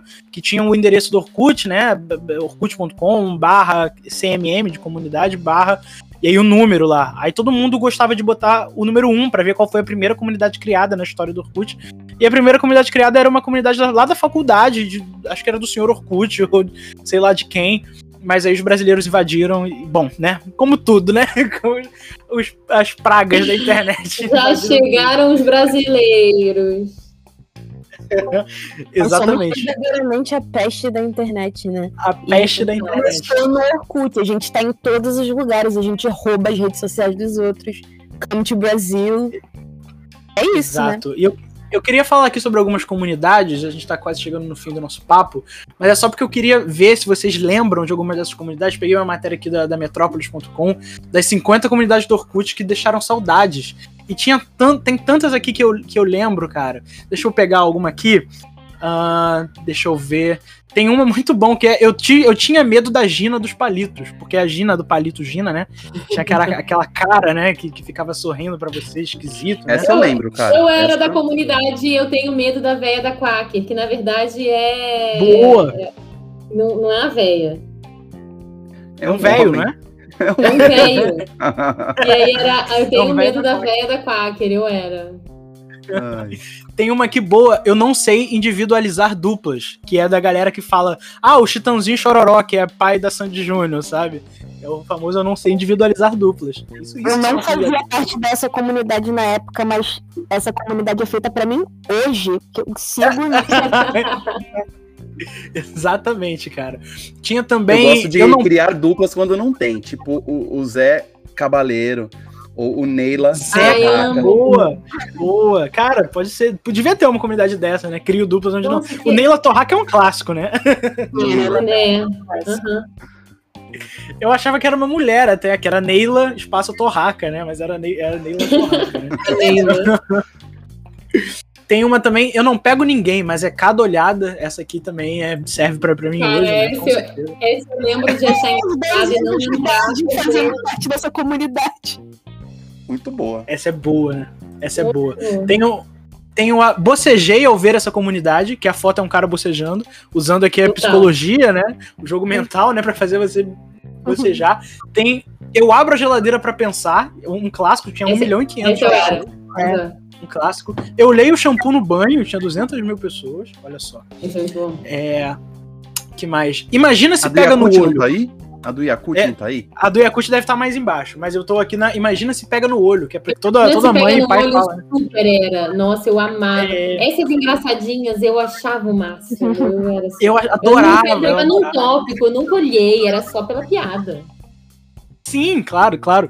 É, e tinha, tinha algumas comunidades que eram, tipo, traumas de infância, que eu adorava entrar e ficava lendo os tópicos pra ler o que o, qual eram os traumas de infância das galeras e tal, quais eram as histórias que eles contavam. Era muito bom, cara. É, não fui eu, foi meu. da- meu, meu irmão Ah. era da comunidade É Diogo, não Diego. E aí todos os jogos ficavam reclamando que eles eram chamados de Diego. Maravilhoso. É, acho hoje. que pra, pra todo nome tinha uma comunidade, né? Tipo, meu nome é Então. X, meu nome é tal. Então, Diogo- menos pra quem tinha um nome. Diogo, é. Diogo, é Diego. É, com certeza. Deixa eu ver, tinha. Eu, eu nunca morri na vida. Tinha. Mudos não vão a Roma. Que era porque na época é, Ai, achava-se que o ditado era quem tem boca vai a Roma, né? E aí tem. Mudos não vão a Roma. Cara, esse pessoal era muito genial, né, bicho? Tem, eu adoro botar pilha em bêbado. É, essa aí eu assumo que às vezes é minha. Cara, esse, esses eram os primeiros memes, assim, as comunidades eram os primeiros Sim. memes na internet. Sim, com certeza. Sim. Totalmente, totalmente. Tem uma clássica também que era só observo, que era das pessoas observadoras, né? Que só ficavam observando. É, deixa eu ver. Olha aí, o, o Pablo falou sobre cocada boa e tem a comunidade. Eu odeio comunidade que muda de nome. Veja só. Total. Provavelmente- É, porque era muito vacilo isso, gente. Do nada você tá lá no, sei lá, eu adoro, eu amo filhotinhos de Golden Retriever, e no dia seguinte a comunidade é, sei lá, fãs de Zezé de Camargo Luciano. Você Ah. fala, cara, não, assim. Aham. Tem uma maravilhosa que se chama Errar Espaço. É espaço o espaço humano. E aí é uma Humano, foto de um cara. É a foto de um cara e a descrição é: Esse errar é meu brother. Leque muito maneiro. Valeu. Era isso a errar humano. Cara, Eu é- lembro é de um meme que rolou, é, um- acho que um tempo depois, assim, da, da queda do, do, do Orkut, e aí essa chegada dos, dos primeiros memes e dessa noção de meme, inclusive do nome meme, né? E aí o meme era um cara sendo parado pela polícia E aí, é, cara, você vai ter que dar o seu depoimento. E aí o cara falava, ô, o que falar desse policial que mal conheço e já considero pago? Sim, pode crer, pode crer. pode, pode crer. Tinha o- a comunidade aqui Cabo USB, que a foto era um soldado e a comunidade se chama, é, a descrição era comunidade dedicada ao Cabo Ulisses Soares Batista, o popular USB, que serve a nossa pátria com empenho e dedicação, nosso futuro sargento. Cara, é, é- é maravilhoso, né? É maravilhoso, é maravilhoso. O que mais? Deixa eu ver se tem aqui. Ahn, Deus me disse desce e arrasa, um clássico que muitos, muitos pais e mães iam participar. Sim. Se eu morrer, minha mãe me mata. Eu tomo banho pelado. eu era dessa. E sabe qual que eu era também? É, eu era da sou legal, não tô te dando mole. Porque Sim, eu sou é simpática, verdade. eu passo por isso até hoje. Coisa de ser simpático, de puxar assunto com todo mundo, de fala, é, o povo confunde, às vezes confunde. Então essa comunidade era importante para deixar claro. Sou legal, não tô Boa. mole. E é legal que, como as comunidades ficavam aparecendo na- no teu perfil, a pessoa conseguia entender que tipo de pessoa você era pelas tuas comunidades, né? Então a pessoa ia lá visitar a Bruna, tava com expectativa, já era, porque via lá, sou legal, não tô te dando mole, a pessoa já ficava triste. Aí, é, ai, será que não é? É, o pior é se fosse, né? E aí a pessoa ia achar Ai, que você só eu tava me sendo legal. Meu próprio recado veio, É, veio exatamente, errado. tem que, tem que pensar nisso. No caso, a minha devia ser. Contas, Igor, Fala. o- as comunidades tinham essa função de determinar a tua personalidade diante da sim, comunidade com toda, porque você não tinha como customizar a tua página, eh, todo Uhum. mundo tinha a mesma É. cor, era só uma fotinho e as suas características, o que, que você diferenciava um do outro? Você podia colocar, então, as comunidades que você estava, mesmo que você não interagisse, elas faziam parte de um. é, era uma lista de características. Então, eu tenho esse tipo de humor, eu gosto desses tipos de artistas aqui. É, uma, é o precursor das tags, né? Se você for pensar. As características. Das ali. tags, das tags e das trends. E eu acho que o Orkut também foi um precursor assim, das trends também. Porque eu lembro que tinha uma época que a moda era você não ter os scraps, então você apagava. Leio e apago tudo. Sim, leio, E aí responde você e apaga. apagava, leio, responde e apago. E aí, Clássico. exatamente. E aí tinha também uma época que o legal era você ter uma comunidade. E aí, tipo, você entrava na página da pessoa. Essa eu nunca fui, porque eu sempre gostei de várias, da- dessas É, que eu achava. Aí eu lembro uma época que eu também dei uma limpa e saí de todas essas que eram só por piada e fiquei só nas. Eu acho que eu realmente de alguma forma interagia. Mas, mas então eu acho que é um- um- também um início, uma ideia de trend, de uma coisa que todo mundo faz. E, poxa, é muito legal. Eu tinha, eu adorava ter, sei lá, eu tinha mil scraps, eu achava muito legal. Aquilo tinha gente que achava que o legal era ser clean, ser minimalista ali. né? É, eu, eu, eu não, não curtia muito essa vibe, não, do minimalismo, mas isso é uma coisa. atu- Atualmente isso rola também em alguns lugares, né? Gente que gosta de só ter uma foto no Instagram, gente que gosta de, sei lá, não, não ter é, status no WhatsApp, esse tipo de coisa. É, é interessante que eu vejo que a, a, a juventude, entre aspas, assim, tá indo cada vez mais pra direção do minimalismo, né?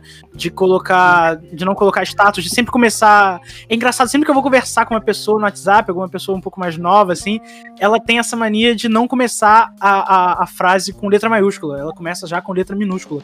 Eu nunca entendi muito bem porque eu acho que é porque fica esteticamente mais bonito. É, isso é uma coisa que eu acho que veio do Twitter, na real, porque as pessoas não podem falar. Se você falar começando em letra maiúscula e pontuar a frase no Twitter, é porque é uma coisa muito séria. É, exatamente. A galera não gosta de, de usar ponto Bom final. saber, viu? É, não sei, não sabia galera- também, Pablo. Tamo É, olha aí, ó. A galera não gosta de usar mais ponto final, porque, tipo, ponto final parece que você tá dando esporro, dando bronca, alguma coisa assim, tipo, parece que você tá falando uma frase Ai, muito séria. Eu sempre É, não, não, não. É isso, é. Porque eu uso, eu tenho a mania de botar ponto final em mensagem do WhatsApp e as pessoas ficam tipo, mas você tá brava?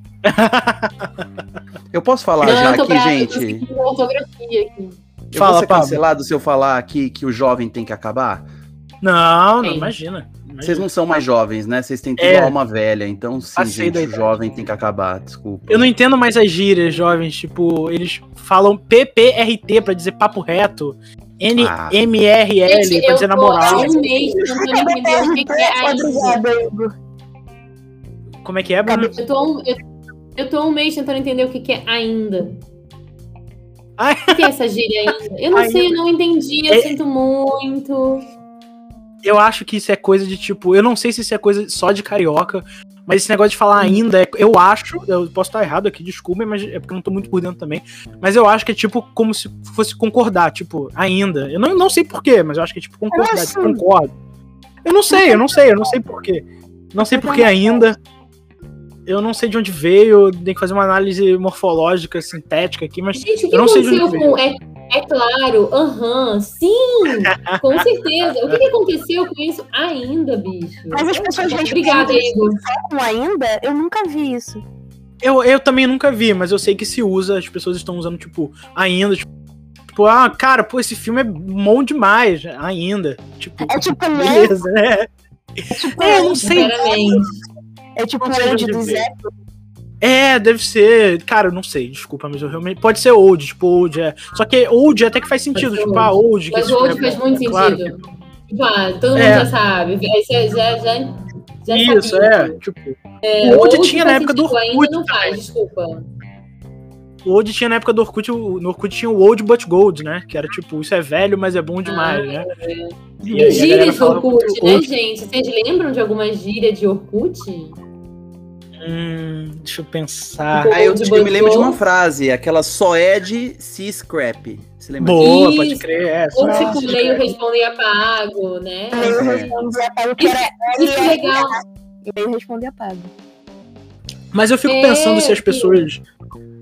Eu fico pensando se as pessoas mais vanguardistas, assim, quando elas começaram a ver o você se transformando em VC, o também em TBM, será que elas acharam a mesma coisa que a gente acha hoje dos jovens? Eu não sei. Sim. Sim. É, porque provavelmente, provavelmente. é um problema que. Um problema, entre aspas, né? É uma questão que sempre vai perdurar, né? E os jovens de, hoje e amanhã vai surgir alguma parada muito esquisita e eles vão achar estranho também. E é comum, né? Mas- Então, mas é uma raiva justificável, porque é muito chato essa gíria, tipo, a PPRT, NMRL. sabe? Não, gente, Mac. ainda. O que, que é Mac? De onde veio Mac, cara? Por que Mac?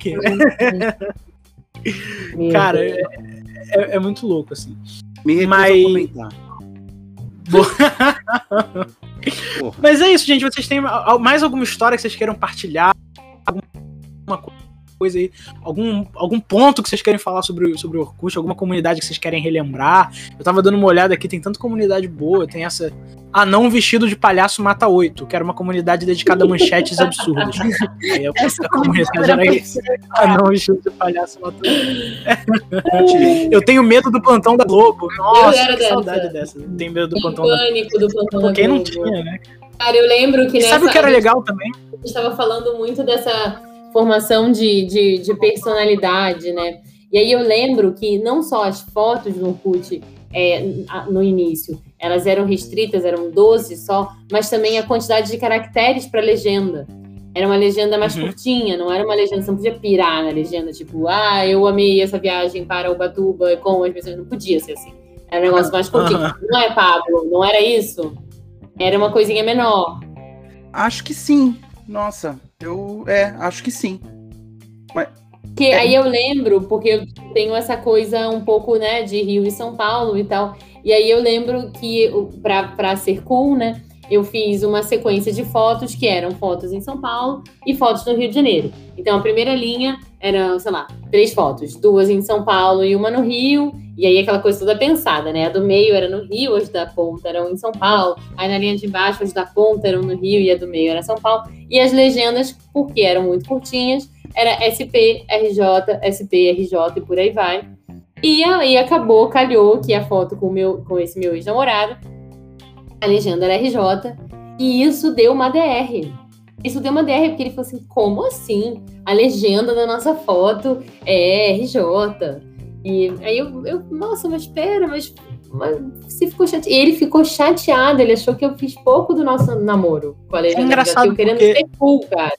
as redes sociais elas criaram novos problemas de relacionamento, tipo problemas por status. Poxa, você não tá botando que você, você não botou que a gente tá namorando no seu status. E isso é muito louco, né? Porque adquiriu-se uma nova importância, esse tipo de coisa, a gritar para o mundo que você está com tal pessoa, a mostrar para todo mundo que vocês estão se relacionando.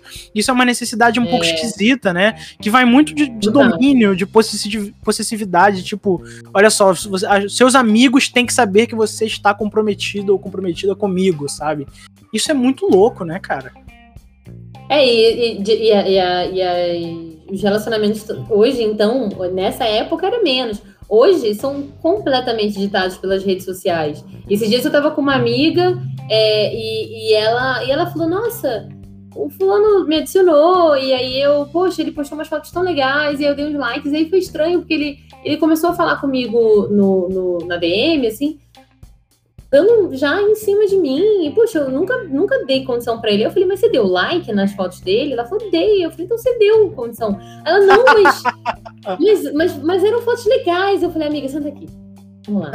Ela não é muito índia. Eu falei, cara, like significa. Aí ela, Cara, ai meu Deus, aí pronto, ficou desesperada, porque ficou repensando em quem que ela já tinha dado like. Eu falei, não, a não ser que seja uma foto, sei lá, qualquer coisa da família, sei lá, mas assim, uma foto da pessoa bonita, É porque uma depende, tipo assim. significa, amiga. Se for um like, tipo, ah, a pessoa postou e aí tá aparecendo no seu feed, você foi lá e curtiu, tudo bem. Mas você entrar e curtir fotos um pouco mais antigas, é tipo como se você estivesse avisando: Oi, passei no seu perfil. E oi, estou interessado. Tipo isso, entendeu? É, ou às vezes aquele likezinho da foto que apareceu ali no seu feed, mas, poxa, é uma foto da pessoa lá, toda bonitona, numa praia. É óbvio que aquela, aquele like, se você não for amiga da pessoa, assim e tal, aquele like tem alguma coisa ali, entendeu? Não foi, ah, é, nossa, que ângulo legal, nossa, que praia bonita. Como é difícil o jogo da sedução online, viu, cara? Que coisa terrível, né? Mas eu acho que isso é papo para um próximo. É um papo para outro podcast, que eu, eu adorei a ideia, vai ser um dos próximos com certeza, e vou chamar vocês de novo se vocês quiserem. Mas é isso, só para finalizar, a- pra mim a, a comunidade que mais me representa hoje é eu não sei falar ao telefone, porque eu, eu não sei falar ao telefone. A, a descrição é um, seu coração bate de uma forma estranha quando toca o telefone. Dois, você não atende o telefone quando está sozinho. Três, você detesta ouvir é pra você. Quatro, as pessoas vivem enchendo o saco porque você nunca liga pra elas. Seis, você qualquer criança de 4 anos tem mais naturalidade com o aparelho que você. Então essa é a sua comunidade. Eu detesto falar o telefone porque, sei lá, é muito estranho, é muito esquisito. E eu gosto dos tópicos aqui, tipo, qual foi, sua, qual foi a pior besteira que você falou no telefone? Aí outro tópico, você tem celular? Aí outro tópico. Cara, muito legal, né? Essas coisas dos tópicos. Mas enfim, é isso, gente. Vocês querem falar mais alguma coisa? Digam onde vocês podem ser encontrados, já que a gente tá acabando aqui. Quem são vocês? Onde No vocês podem ser Orkut. encontrados? O que vocês fazem? Eu tô no Orkut, pode me procurar lá. Saudade do Orkut. Fiquei tão Já- triste, cara, quando o Orkut foi desativado em 2014. Fiquei Pois tão- é.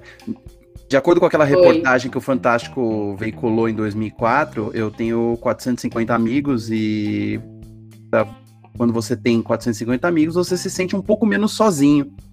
É, E se você pegar os comentários no YouTube, né, essa matéria tem vários formatos no YouTube. Então procura lá, Orkut Fantástico 2004, você encontra. E tem uns comentários zoando essa minha declaração. Coitado do cara falando que se sente menos sozinho.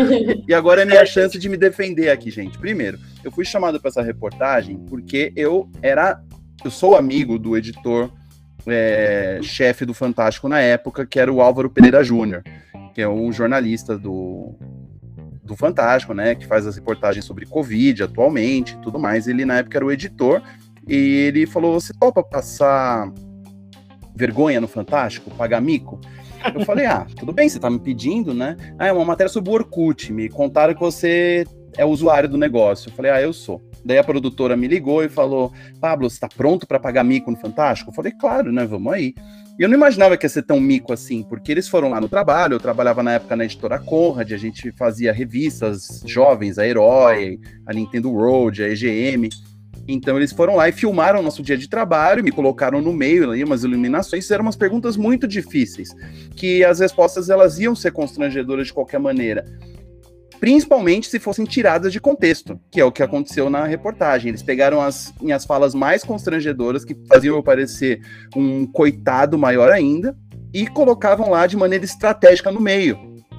Como se eu fosse um cara que não tivesse nenhum amigo e que pelo Orkut eu finalmente descobri que eu posso é, ter uma vida social. E então, lógico, eu fui muito zoado e não tinha nem como reclamar. Falar, porra, a Globo tirou de contexto, né? Porque eu sabia como essas coisas funcionavam. Então, participar desse tipo de coisa é saber que você vai acabar se ferrando e virar um meme é, tantos anos depois. Então tá aí a minha explicação e a minha defesa. Eu participei, mas eu estava consciente de que eu ia me ferrar e quem quiser falar comigo, me procura no Orkut e no Twitter, arroba Pablo Miyazawa, tudo junto, Pablo M-Y-A-Z-A-W-A. Tá meu recado aí.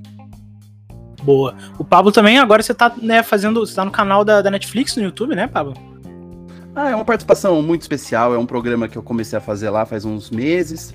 Esperamos, esperamos que dure bastante mas é um, é um dos trabalhos que eu estou fazendo. E antes disso, eu trabalhei no Adoro Cinema junto com o Igor, o apresentador maravilhoso desse podcast, e no Higiene Brasil, e editei umas revistas também. E hoje eu estou aí, carreira solo, sobrevivendo, lutando contra o Covid e perseverando. Vamos aí.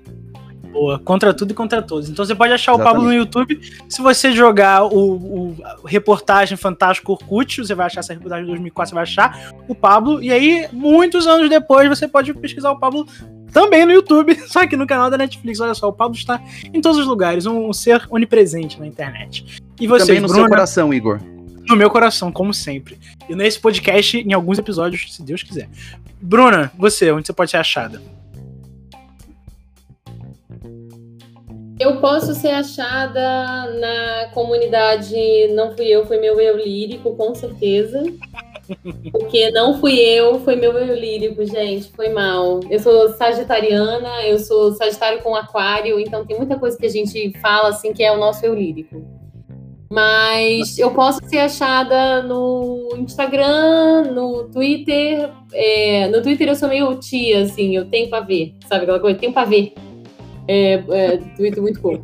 É, no Instagram, no Twitter, enfim, majoritariamente no TikTok, eu sou Bru Scott em todas as minhas redes, B-R-U-S-C-O-T, com T só.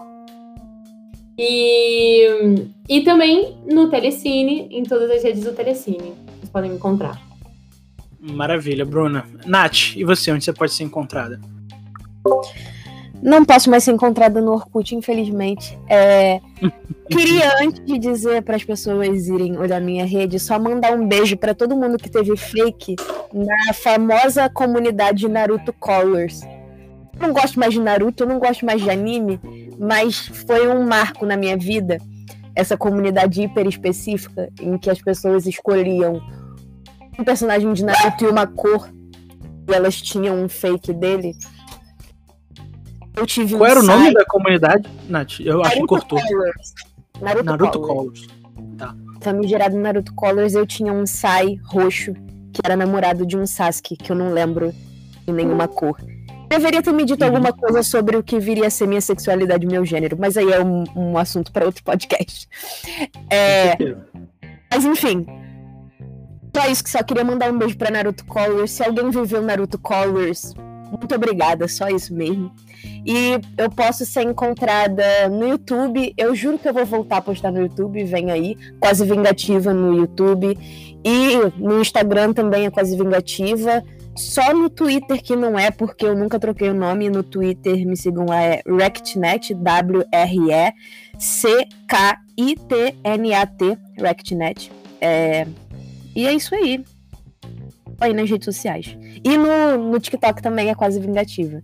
Maravilha. Até, até é, é, eu acho que você é a única pessoa deste lugar que tem TikTok. Eu não sei se a Bruna tem, mas eu, eu, eu não tenho. tenho. Olha só, eu, eu que tô por fora tenho. mesmo. Então. Pra mim, você nem pergunta, né?